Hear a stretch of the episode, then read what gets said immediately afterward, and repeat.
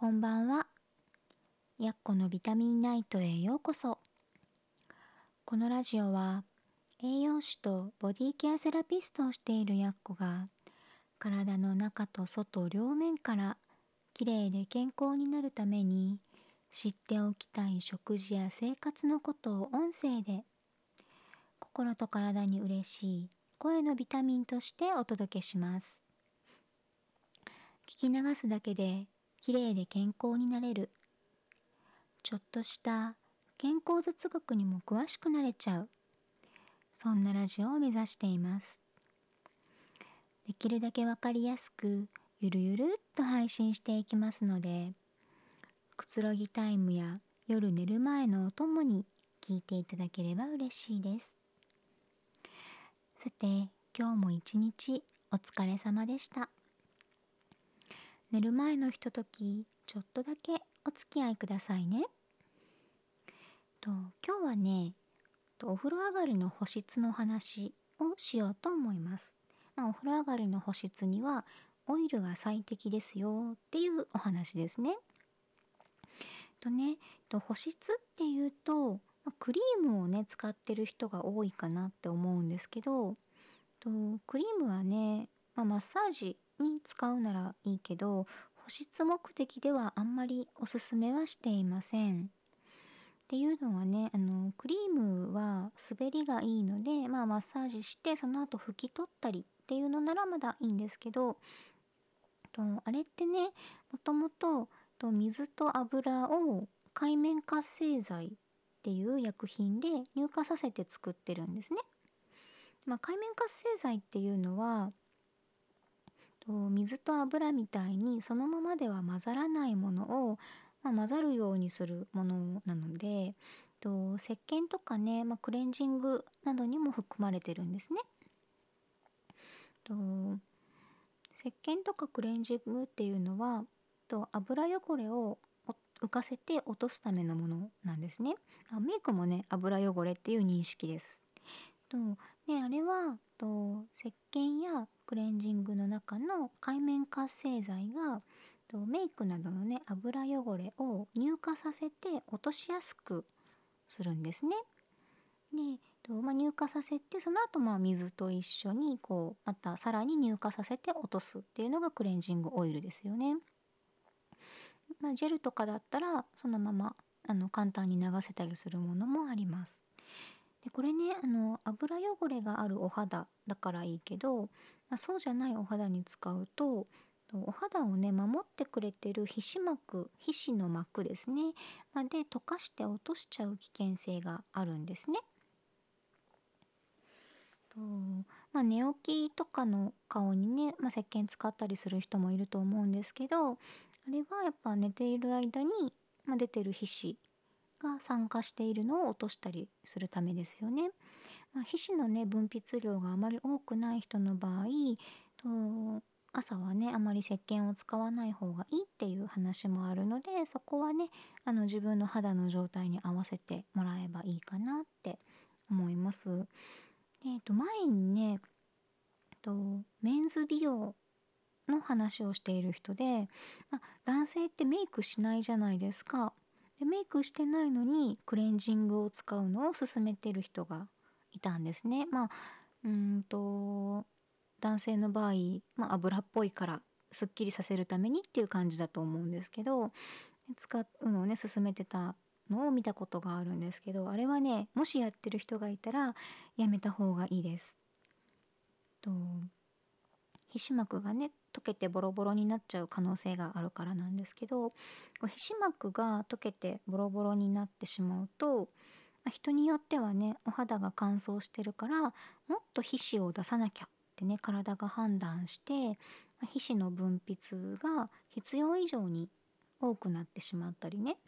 逆にこう保湿しないとダメな肌になっちゃったりっていうことが起こって、まお肌をねボロボロにする第一歩になってしまうことがあるんですね。うん、とまあちょっと話がそれちゃったんですけどでこの界面活性剤っていうのは種類がいろいろあるし、まあ、商品によってね使ってるものもあと量も違うので、まあ、一概にどれがどのぐらい強くてっていう話はできないんですけどそれでもねクリームにはこの界面活性剤、まあ、乳化剤って書かれてることもあるし物質名だけ書かれてることもあるのでまあ、多分ねあの成分表示見ても気づかないと思うんですけどまず間違いなく入ってます。なので、まあ、これ使って大丈夫な人ももちろんいるんですけどクリームを使うことでねあの皮皮膚の表面を守ってくれてる皮脂膜を落としてしまう可能性もあるんですね。まあ、溶かして落とすっていう感じですね。まあ、そうなるとこう常にねクリームなどの保湿剤を塗っていないとダメな肌が出来上がります。そう。常に塗ってないとダメ。あの塗っていることで皮脂膜が溶けますよね。でお風呂で体を洗った時にあのクリームが落ちるのと一緒に皮脂膜も落ちてしまう、でそうすると乾燥しちゃうからまたクリーム塗りますよね。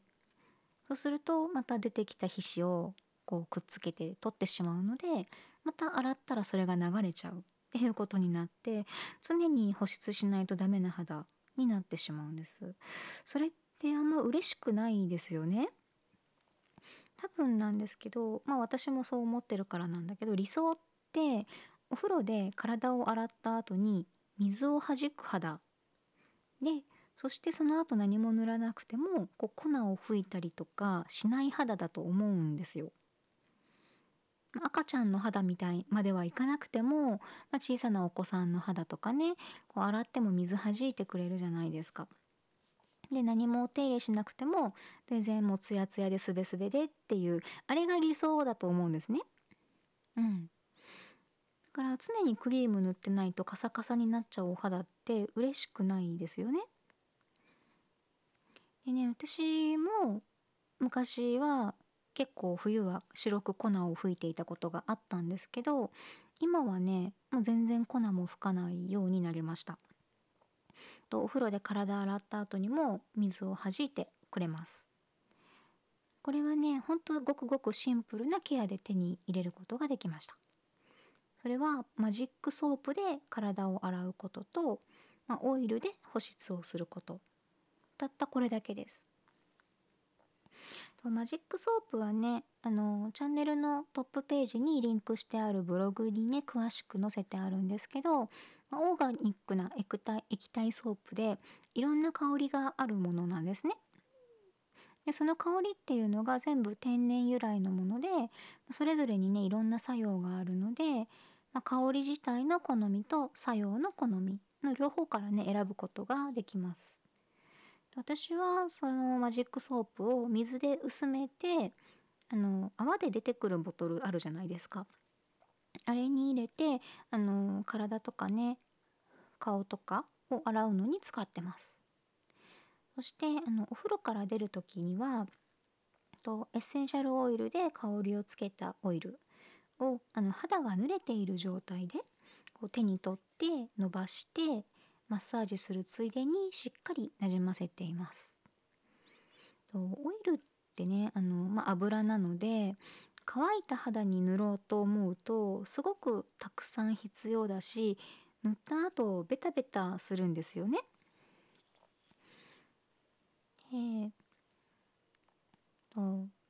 肌がまだ濡れている状態、まあ、私の場合はあの肌の表面に粒状になっている水を払っただけのタオルとかで拭かない状態でオイルを塗ってるんですね。そうすると、まあ、乾いた状態で塗るよりもあのほんの少しの量で全身に塗ることができるしとそのままマッサージをしてオイルが馴染んでこう余分な水分が飛んだ後っていうのはお肌がちょうどいいしっとり具合になるんですね。で、まあ、化粧水っていうのはその後に使う程度にしてて、まあ、大事なのはねまず一番最初にオイルをなじませること。ね、あのお風呂上がりのケアっていうのはこの後にシートマスクをする程度で、まあ、普段はねほんとこれだけしかしていませんたまにあの美顔器を使うこともあるんですけど普段ほんとたまにで 普段全然それもやってないんですけどあの乾燥することもほとんどありません。体はほんとオイルをなじませるだけなんですね。でこのオイルはとミネラルオイルとかではなくてアルガンオイルとかマカダミアナッツオイルとかアーモンドオイルやホホバオイルなどがおすすめです、まあ、ココナッツオイルが合う人もたまにいますでこれらのオイルっていうのは、まあ、ココナッツオイル以外はほとんど香りもないものなのでと好きな香りのエッセンシャルオイルでを、まあ、少し入れることで香りをつけたりとそうですねそのエッセンシャルオイルが持つ効能っていうのを取り入れることができるのでいい香りでね気持ちよく使うことができます。でこの注意点としてはマカダミアナッツオイルとかアーモンドオイルあとココナッツオイルっていうのはねあの食品のグレードのものもあるんですね。食品グレードのものと化粧品グレードのものがあるんですよ。食品グレードのものっていうのは化粧品グレードに比べると不純物が結構いっぱい入ってるんですね。香りとか味の元になっているような不純物が入ってるのでとお肌のね刺激になってしまう場合があるんですね。なので体に塗る場合にはと必ず化粧品グレードのものを選ぶことが大事です、そっちの方がね不純物が少なくてお肌への刺激が少ない仕様になってます。ともちろんねたった1回塗っただけでこうお肌がね完璧な状態になるっていうことはないんですけどだから続けることはね必要なんですけど毎日このケアをするだけでお風呂の後に水をはじいてであの粉を拭いたりカサカサになったりしない触るとねスベスベして気持ちのいい肌を作ることができます。本当に簡単なのであの肌の乾燥がね気になってる方は是非一度試してみてくださいね。では今日も最後までお付き合いくださりありがとうございました。ゆっくり休んでくださいね。それではおやすみなさい。